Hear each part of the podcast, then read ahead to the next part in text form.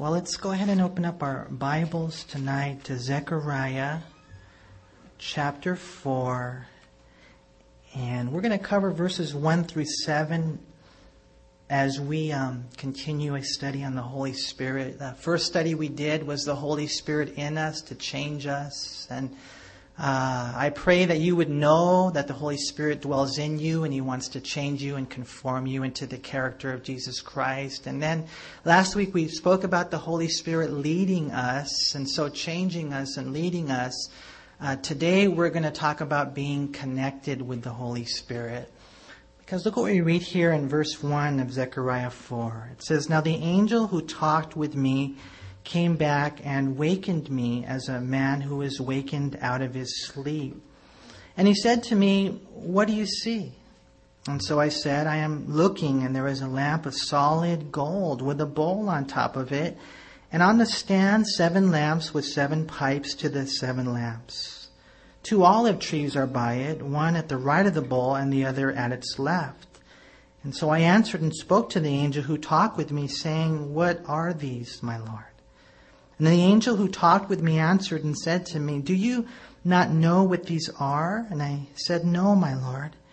And so he answered and said to me, This is the word of the Lord to Zerubbabel, not by might nor by power, but by my spirit, says the Lord of hosts. Who are you, O great mountain? Before Zerubbabel you shall become a plain, and he shall bring forth the capstone with shouts of grace, grace to it. Here in Zechariah chapter 4, um, the Lord gives now a fifth vision to Zechariah, who ministered, scholars say, probably around 520 BC after the Babylonian captivity. Um, when you look at the setting here in Zechariah, what had happened was uh, they had uh, begun the rebuilding of the temple, but there had been a 16 year lapse. You can read Ezra, Nehemiah, Haggai, and Zechariah, and you were able to put everything together. And uh, Zechariah and Haggai were contemporary prophets. Uh, apparently, Haggai was an older guy, and uh, Zechariah and Zerubbabel were young guys. And as the Lord here was prophesying, what he was doing was he was correcting, what he was doing was he was encouraging the children of Israel to finish the work and to build the temple. You know, and when you look at that, uh, it's kind of a, a weird thing. You know, you would figure you wouldn't need the Spirit of God to, to build a building. But whenever a building or whenever a facility or whenever anything is uh, set apart, sanctified for ministry, for the glory of God, you're going to experience great opposition, which is what happened to them when they began to rebuild the temple. The Samaritans opposed them tooth and nail. The Samaritans influenced by Satan himself. Now, for us, you know, we may not be engaged in a building program. Who knows? Maybe we will uh, right around the corner. But in one sense, there's other things that are being built, and you know, one thing in particular is your life. Your life is being built. You know, there might be some of you here who have had a lapse in that building, and what God is saying is that in order to finish the work, and I'm going to finish the work, and you need to cooperate with me in this aggressively, is that the Holy Spirit has to be the one to do the work. Paul the Apostle, in writing to the Galatians, he said, You've begun in the Spirit. Are you now being made perfect by the flesh? Now, the interesting thing there in the book of Galatians was the, the work of the flesh that they were trying to finish the work in was actually a religious activity. And sometimes we think that we are going to be, you know, done and discipled when we engage in religious activity. And you need to be so careful of that. You know, for the Galatians specifically, it was circumcision. And that was a noble thing, you know, to the Jews. And it was understanding within the culture that they lived in. But, you know, for us, we need to be so careful that we don't be misled into thinking that, you know, we will do the work and we will grit it out. And through our determination, you know, we're going to make it happen. You got to surrender to the Holy Spirit. You've got to open up and be sensitive to Him. It's not the flesh. It's not the deeds of the flesh. It's not like the Pharisees. You know, the Pharisees, they had all the rules and regulations, and they, you know, did them all. They were externally perfect, but internally corrupt. And Jesus said, Your problem is you're just religious. You got a lot of rules and regulations. You strain at a gnat, but you're swallowing a camel because you've neglected the weightier matters of the law, like justice and mercy and faith. And you see, we need to be so careful as the Lord has done a tremendous work in our life. He's begun a great work in us that we are spirit led. And when the Holy Spirit does a work in us in building this building that wants to bring God glory, you know, it's like this mountain, he says right here. It's, it's going to be nothing. God's going to do the work. And one day when the capstone's there, and that's the last stone in the building, one day when it's finished, it's going to be a proclamation, a declaration so loud, it'll be a shout of what? Grace. Grace. Grace in our life. You see, when you get a good grip on grace and when you look at the Calvary Chapel movement and how it began, it was just built on the Holy Spirit and grace. And God did such a tremendous work. He took a bunch of guys that were really, you know, messed up and, you know, they began their lives and He just rescued them. He saved them. They didn't have a whole lot of knowledge and the only explanation was the Holy Spirit. But then what happens a lot of times is we get civilized. We get nice and neat and cozy and comfortable. We get into our routines and we trust the machine. And God says, no, you, you can't. You got to open up and you've got to be led by the Spirit. It's got to be the Spirit of God. And, you know, we're going to look at this because when the Spirit of God, you know, it comes into our life, it's so cool the way that He takes us. And here we are, and last week we saw the video, they huddle together and then they go and sit on the bench. And they huddle together and they go sit on the bench, you know. We want to huddle together right? And this is a beautiful huddle. It's a holy huddle. But we want to go out there on Mondays and Tuesdays and Fridays and work days and Target days and Vons days or wherever you are, traffic days, and we want to glow with the glory of God.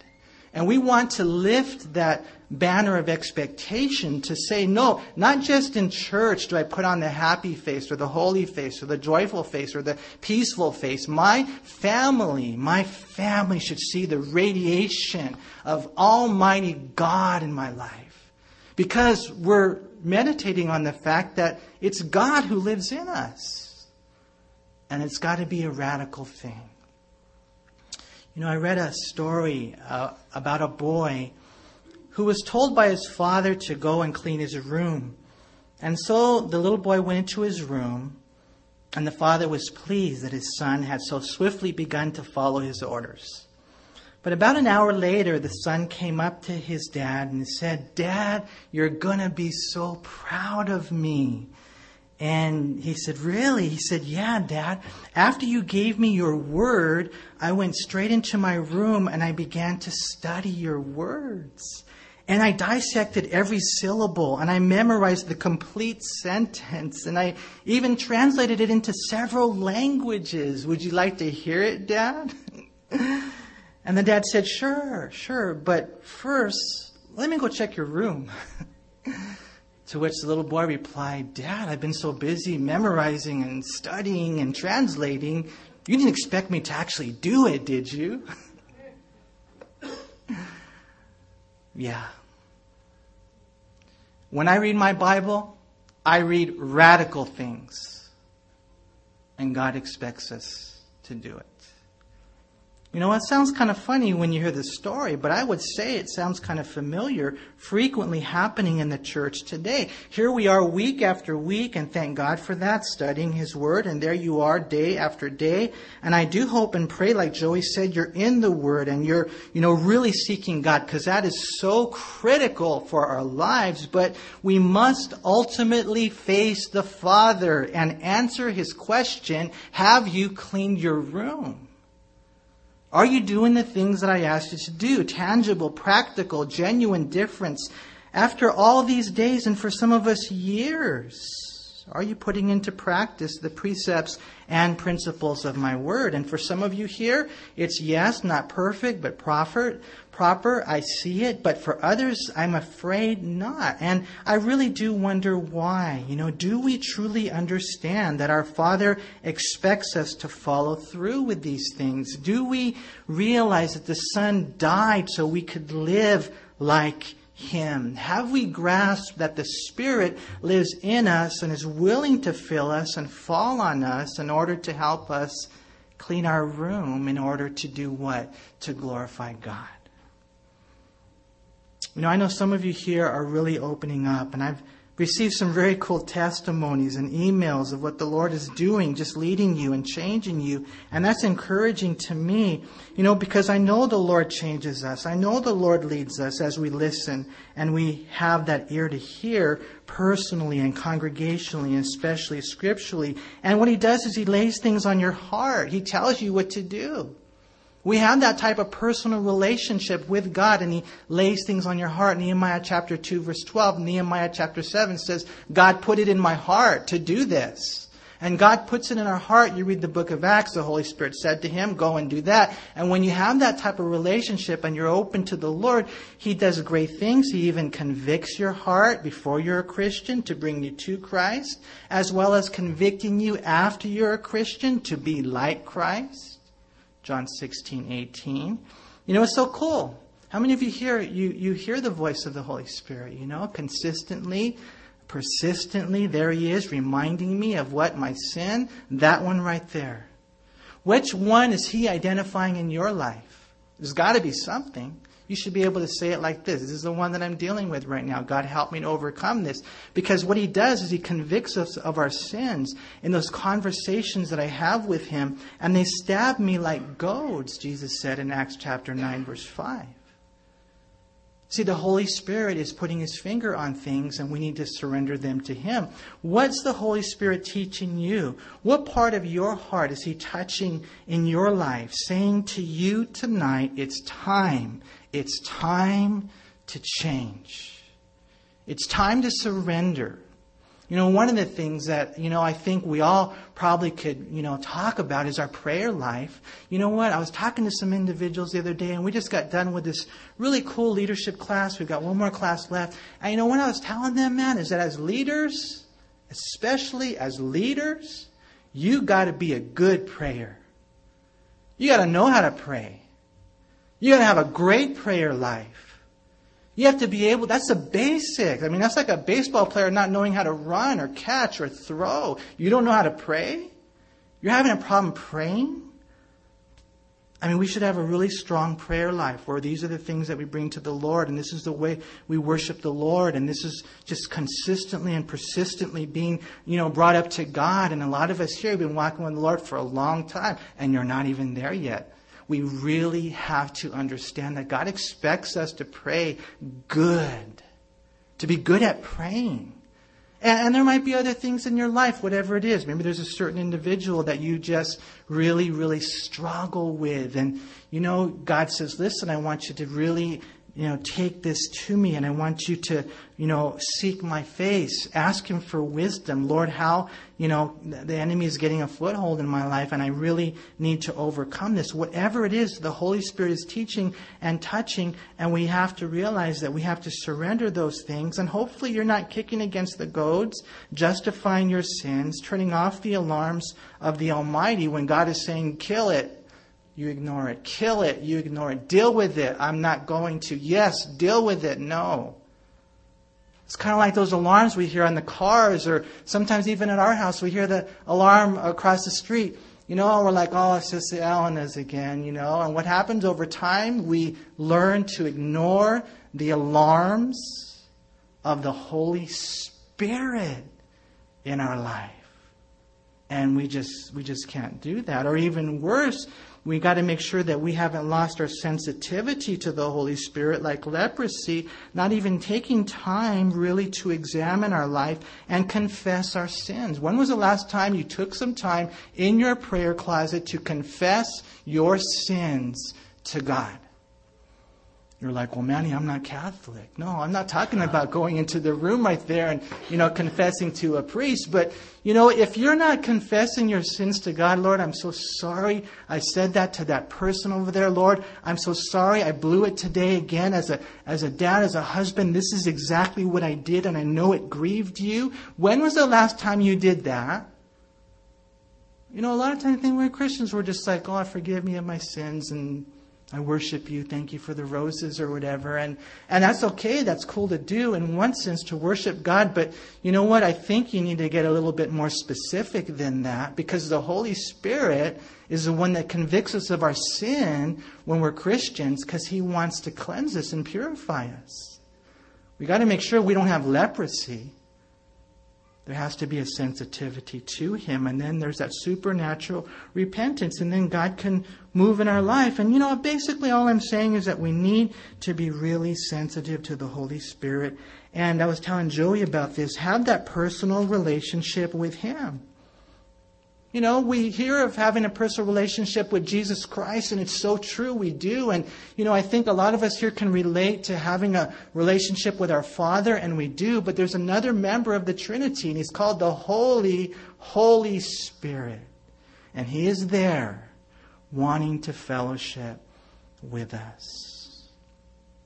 And so we come to this verse today and, you know, I don't know if you guys knew this, but Zechariah chapter 4, verse 6 is in the front of our bulletin.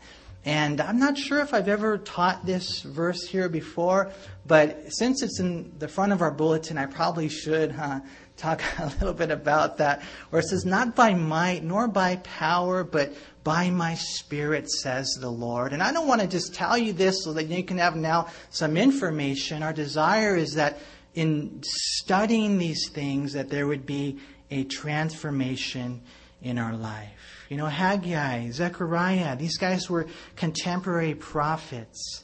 After the Babylonian captivity, God wanted to do a great work, and God used Zechariah, God used Haggai to encourage the people to rebuild the temple. You know, and it's kind of cool. I remember it wasn't that long ago that the men's ministry was uh, praying about changing the name of the men's ministry to Under Construction. And the thought behind it was that each one of us is a work in progress. Hopefully, prayerfully, day after day, more and more like Jesus, right? Sanctified, edified, being built up personally each one of us is a work in progress. Now, some need more work than others, but you know, the Lord is doing the work, right? But that whole concept of construction, I think, is very valid.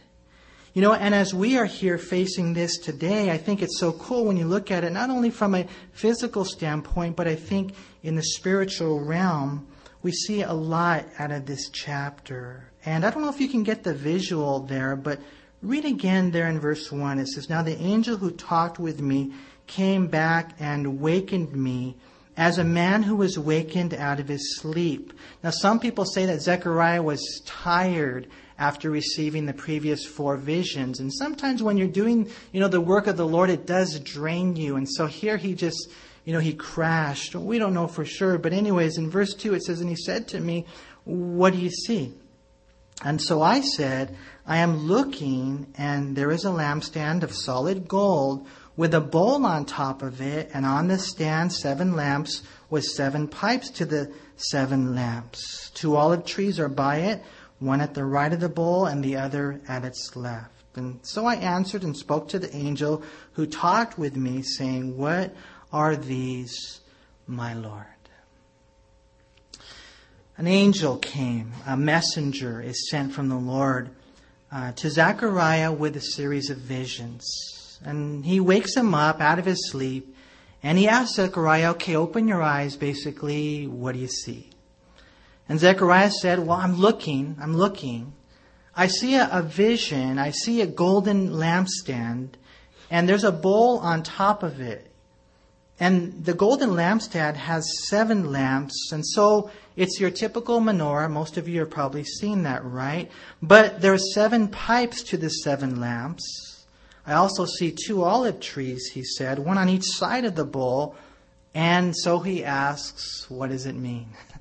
Now, I was looking for a picture of this, and maybe if there's some artist here that can draw this up, I think it would be cool to see that menorah right there, to see the bowl on top of it, to see the seven pipes going to each lamp within the menorah, and then you see the two olive trees on both sides of it. Now, we're going to see later that there's also two pipes going from the olive trees. It's a real interesting thing when you look at it. And so Zechariah says probably the same thing all of us would say. What in the world is that? You know, what does it mean? And so right here, the angel says in verse 5 the angel who talked with me answered and said to me, Do you not know what these are? And I said, No, my Lord. And so he answered and said to me, This is the word of the Lord to Zerubbabel, not by might nor by power, but by my spirit, says the Lord of hosts the angel says, You don't know? You, you should know. I mean, apparently in heaven they, they know. you, you don't know? Uh, perhaps it was common knowledge to the angels, but Zechariah says, No, I don't know. And so the angel explains, Well, this is the word of the Lord to Zerubbabel. Now, it's kind of interesting, a little bit about Zerubbabel. He was born in Babylon. As a matter of fact, it's interesting because his name means born or sown in Babylon. Now, Zerubbabel was the head of the tribe of Judah, or the prince, some call him, at the time of the return from the captivity. And he was instrumental in the building of the temple. We even read in Ezra 5, verse 2, it says, So Zerubbabel, the son of Shealtiel, and Jeshua, the son of Jozadak, rose up and began to build the house of God, which is in Jerusalem, and the prophets of God who were with them, helping them. And so the angel says, This is the word of the Lord.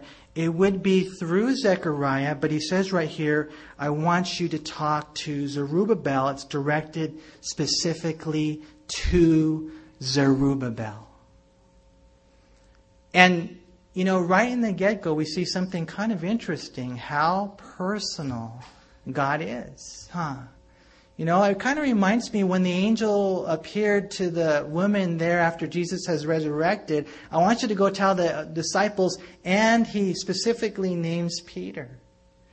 To me, it's so cool the way that God is so personal and the way that God speaks to us. Here we see the Lord specifically speaks to Zechariah to tell him to tell a message to Zerubbabel. But we see here the meat of the message in which he says, Not by might nor by power, but by my Spirit, says the Lord of hosts.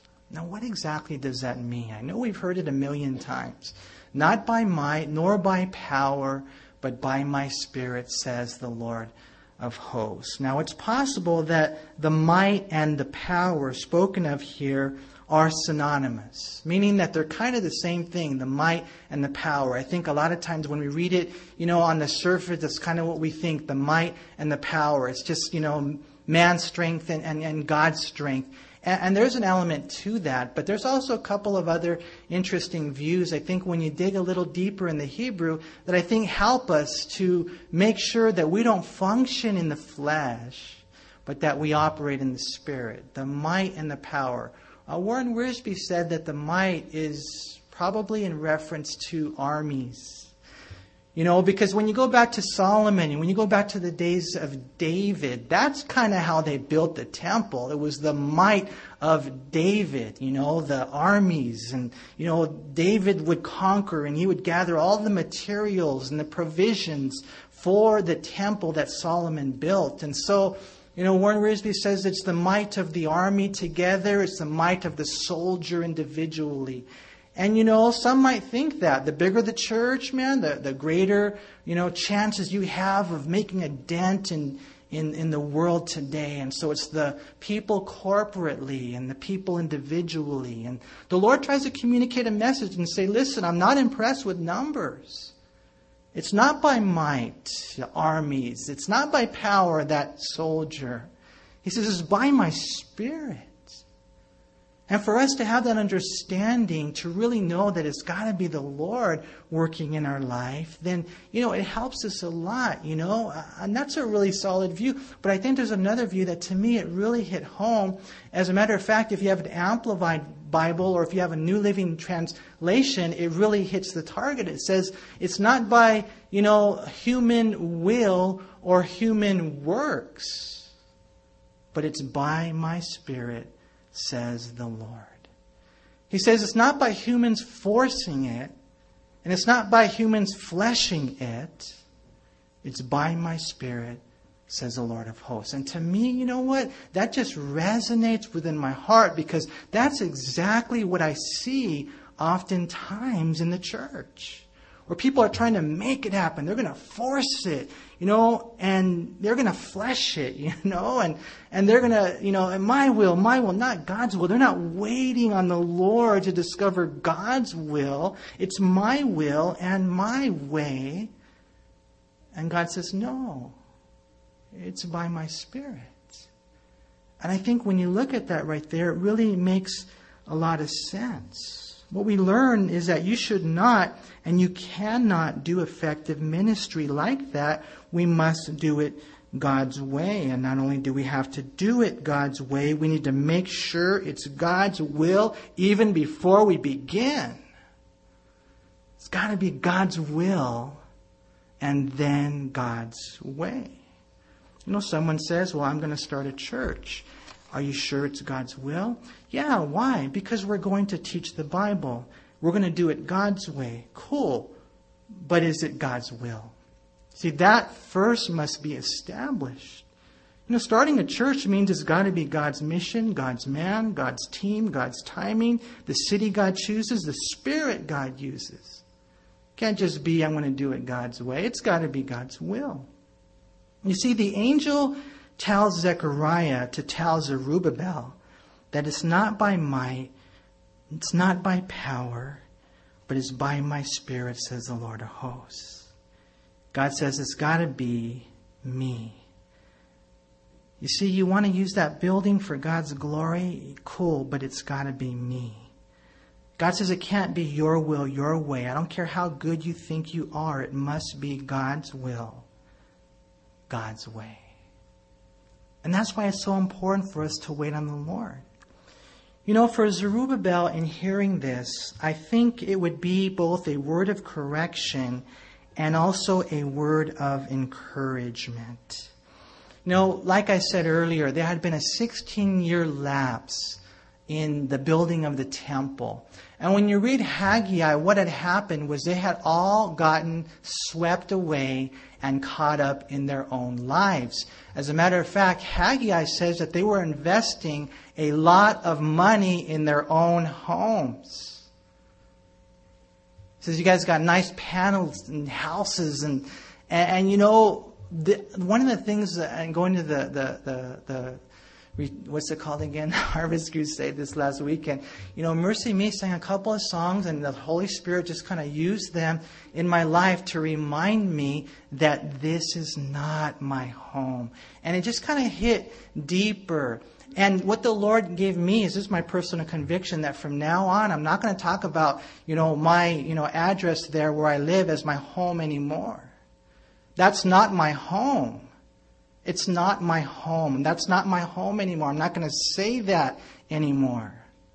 My home is in heaven. Here were these guys were all caught up in their home, in their life, in their ways. And they were, man, they were putting their money behind there. And the Bible does say that where your treasure is, there your heart will be also, right? And so that's what they were doing. And God says, listen, man, you got to understand that I want you to do a work. And you got to come back. You got to come back to being sold out and surrendered and completely committed and crazy, radical, totally New Testament Christians.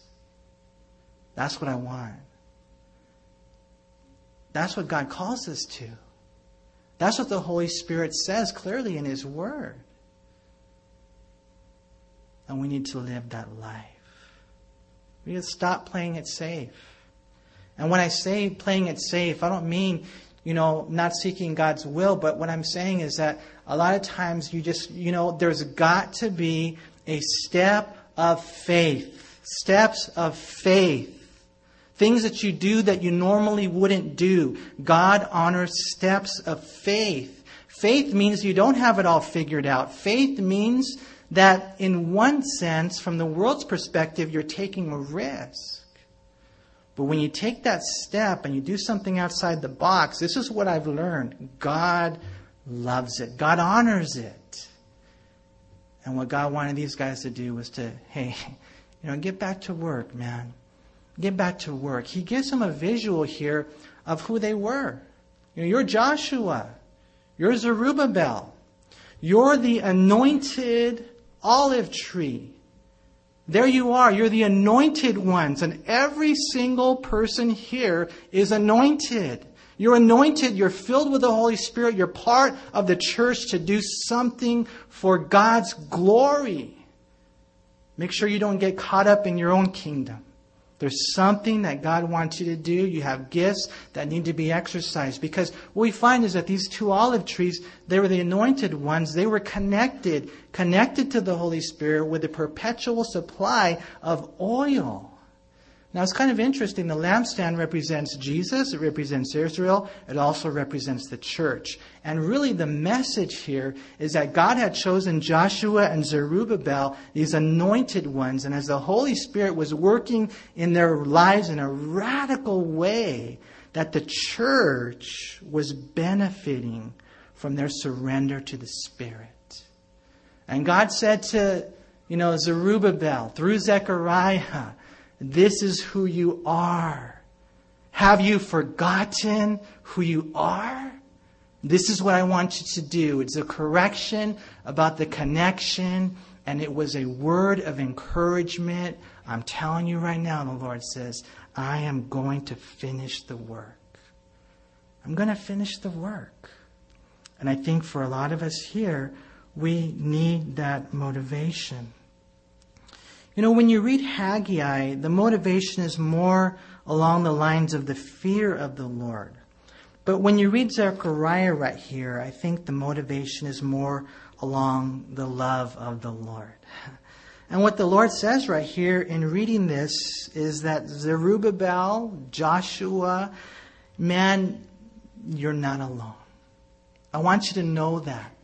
He says, You may have been born in Babylon. You may have been there in a season of your life, caught in captivity, but you seized the opportunity for ministry and according to my will, I want you to know, you see it right here, I will be with you. There's a christening upon your life. There's a connection with the Creator. There's that oil of anointing upon you. And I want you to know tonight that as you today take that next step of commitment, a deeper commitment to me tonight, that I want you to know that I will finish the work. The mountain that's in front of you, that mountain will be moved. The building will be built, and all will be done for God's glory. You know, for Zerubbabel, it was probably a word of encouragement to get up and get going. He said, You know what? You can carry on. Why? Because I will carry you. And maybe you're here tonight and maybe you need a word like Zerubbabel needed at that time in his life. You know, when it would have been discouraging, when he looks at the mountain, I mean, how do you move a mountain? The only way is through the Lord, right? You know, Vance Havner used to say it's always too soon to quit. You know, and we quit on family, we quit in ministry, we quit personally. You know, we get our eyes on ourselves and our limited ability, or we get our eyes on him or her, or stop following the Lord and developing a personal relationship with God. Why? Because we've got some pretty good mediators. We don't need God. Yes, you do. You need to follow the Lord. And you need to cultivate a personal and intimate and powerful connection with the Creator. These, these pipes right here, they went to God. And we all need that personal relationship.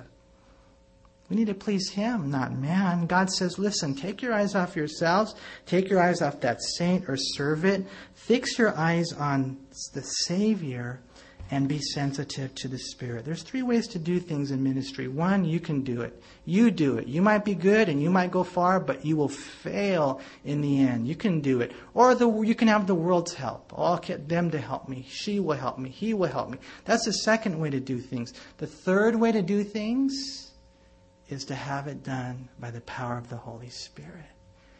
And as He works in your life, I think it's so cool to surrender to Him. You know, for some of us here, I think it's a fresh revelation in which God says, in a fresh way, I want you to know that I'm with you. The Lord of hosts is with us. For some of us here, this message is a connection correction. Like I said, when you visualize all the connections going on right here, you realize, you know what, you're not connected. You're not plugged in. And God says, listen, you need to get connected. Every time I leave the house, almost every time, Shelly tells me, stay connected. And I know what that means, have my cell phone on, you know, I make sure it's not on vibration, man. Because when I call, I want you to answer. And God is saying the same thing to us. Stay connected. Don't put it on vibration. Make sure you got that phone on. And, you know, the Lord wants to lead our life in that way. Are you connected? I want to give you guys four things in closing today that I think maybe you can write down and I think will help us because we really are in need of the power of the Holy Spirit in our life. Number one, believe. Believe. The Holy Spirit is a person. He's God. He lives in us as Christians. Do you believe that? Do you believe that He lives in you? That He's not an it, that He's not a force, but that He lives in you. God lives in you. And He's willing to fall upon us to fill us and empower us. Do you believe that? You know, I've talked to some guys, they gave up on their marriage. I'm like, what kind of God do you serve? You gave up on your marriage? Why? No biblical grounds whatsoever. Just, you know what, it's over. No, it's not over. Don't give up. God can give you the strength. You need to believe. And also believe that you desperately need Him and believe that He's made Himself fully available. Whatever you do, don't despise the supernatural. God is able. Number one, believe. Number two, pray. Pray like you've never prayed before. In Acts chapter 1, Acts chapter 2, Acts chapter 4, Acts chapter 13, they're fasting. Man, they were just praying. And there is a connection between your prayer life and the power of the Holy Spirit in your life. You got to believe. If you believe, I believe you will pray. I may not understand the logistics of how it works, but I pray consistently, repeatedly, persistently, fervently, passionately for the power of the Holy Spirit in my life. Jesus said in Luke chapter 11 Seek, ask, and knock. Keep praying. The Father will give you the Spirit. Number three, obey. Or, you know, you can say walk in the Spirit. Galatians 5:25 if we live in the spirit let us also walk in the spirit. You know, do you have your walking shoes on? You know, when I'm in the flesh and you guys, you can recognize when you're walking in your own strength, right? You can, you're walking in your in your own flesh. You feel agitated, you feel frustrated. Um, there's a lot of things going on. You're, you're, you know, you're not thinking right. You're not speaking right. You're not making right decisions. Right there and then, there it is. It could be, you know, the third hour of the day. Stop and change your shoes. Stop right there and say, Lord, help me to walk in the Spirit, right there and then. You know, when you know that things in your life are, are not what they should be, they're just normal. God is not doing any mighty works in your life, or things are not just normal, but they're wrong. You need to stop and drop to your knees, bent, and repent, so that the Lord can do a work. You know, the enemy comes in with that lie, the flesh chips in and says, I. The critics speak out and say, Why? Thank God for His grace, because He should say, Die. Huh. I was talking to the Lord yesterday. I was saying, Lord, thank you for not killing me. Thank you for not giving me hell. All of us here deserve that. All of us here deserve to be put on the shelf, and you know it. Huh. None of us here is worthy, not one. It's the Lord. Huh. You see, we need to endeavor to do these things. We need to believe. Do you really believe in the power of the Holy Spirit available to you so that God can do mighty works? And, and if you do, I believe you're going to pray like crazy. You are going to pray passionately like Jesus did. And then you're going to obey. You're going to walk in the Spirit, right? And then the, the fourth thing and the last thing is this. And it's kind of the same. They all kind of work together, but that is to be filled with the Spirit filled with the Spirit. Six times we read about them being filled with the Spirit in the book of Acts. Ephesians 5:18 commands us to be filled with the Spirit, to be under His influence. You know, we're uh, vessels, unfortunately, that constantly leak in that aspect. Not that the Holy Spirit is some type of physical substance, but we need a fresh anointing. As a matter of fact, it's kind of cool. I was reading in my devotional reading yesterday, Psalm 92, verse 10. He says, But my horn you shall, you have exalted like a wild ox. I have been anointed with fresh oil. I like that. I think we need fresh oil in our life. Real quick, as far as being filled, um, a few things about that. Number one, we need to be emptied. Emptied of presumptuous, rebellious sin. That's poison. If there's any sin in your life, if there's anything that you won't let go of, God says, listen, you need to be emptied of that. That is poison for you as God's people. Number two, we need to be emptied of weights or junk food. You know, those things that really sometimes they fill our heart and we're not hungry for God anymore. Why? Because we've already had Fritos and potato chips and ice cream, the things that really, um, they might be permissible, but they don't build you up. And then the third thing is to be emptied of self, my own abilities and my own righteousness. Is there any trace of that left? Are you really emptied of sin and emptied of weights and emptied of self and your own abilities and righteousness? Because when you are emptied of those things, then now you are open for the Spirit to come in. You know, the Spirit comes in and we overcome our fears. Why? Because God has not given us a spirit of fear, but of power and of love and of a sound mind. You know, Timothy was trapped in timidity. We read that in 2 Timothy 1 7. But by the Spirit of God, we can allow our fears to flee. By the Spirit, we see our own righteousness as rags, and by the Spirit, we can accomplish a ministry that in these days that we live in brings God glory. You know, Francis Chan was talking about how, you know, one of the one of the things I guess you could say we could do specifically is confronting each other. Uh, one of the aspects, and he was talking about how the Spirit has given us gifts for the common good of all. And, and that's true. You know, we need to function and exercise our gifts for the benefit of the body. But the primary reason that you and I should be faithful to our Father, the primary reason is for the glory of God. And as we do that, and as we live that life, and I really believe um, you will see radical things happen. You will see changes take place. You know, I'll close with one last quote from Vance Havner, because a lot of times I think that we're not really walking in the Spirit. And, you know, I can sometimes see it, maybe you can, and other people, and you get so grieved. You're like, man, you know, I was talking to my kids on the way over here today and just trying to really make sure that we're here for the right reasons. And we're here to seek the Lord.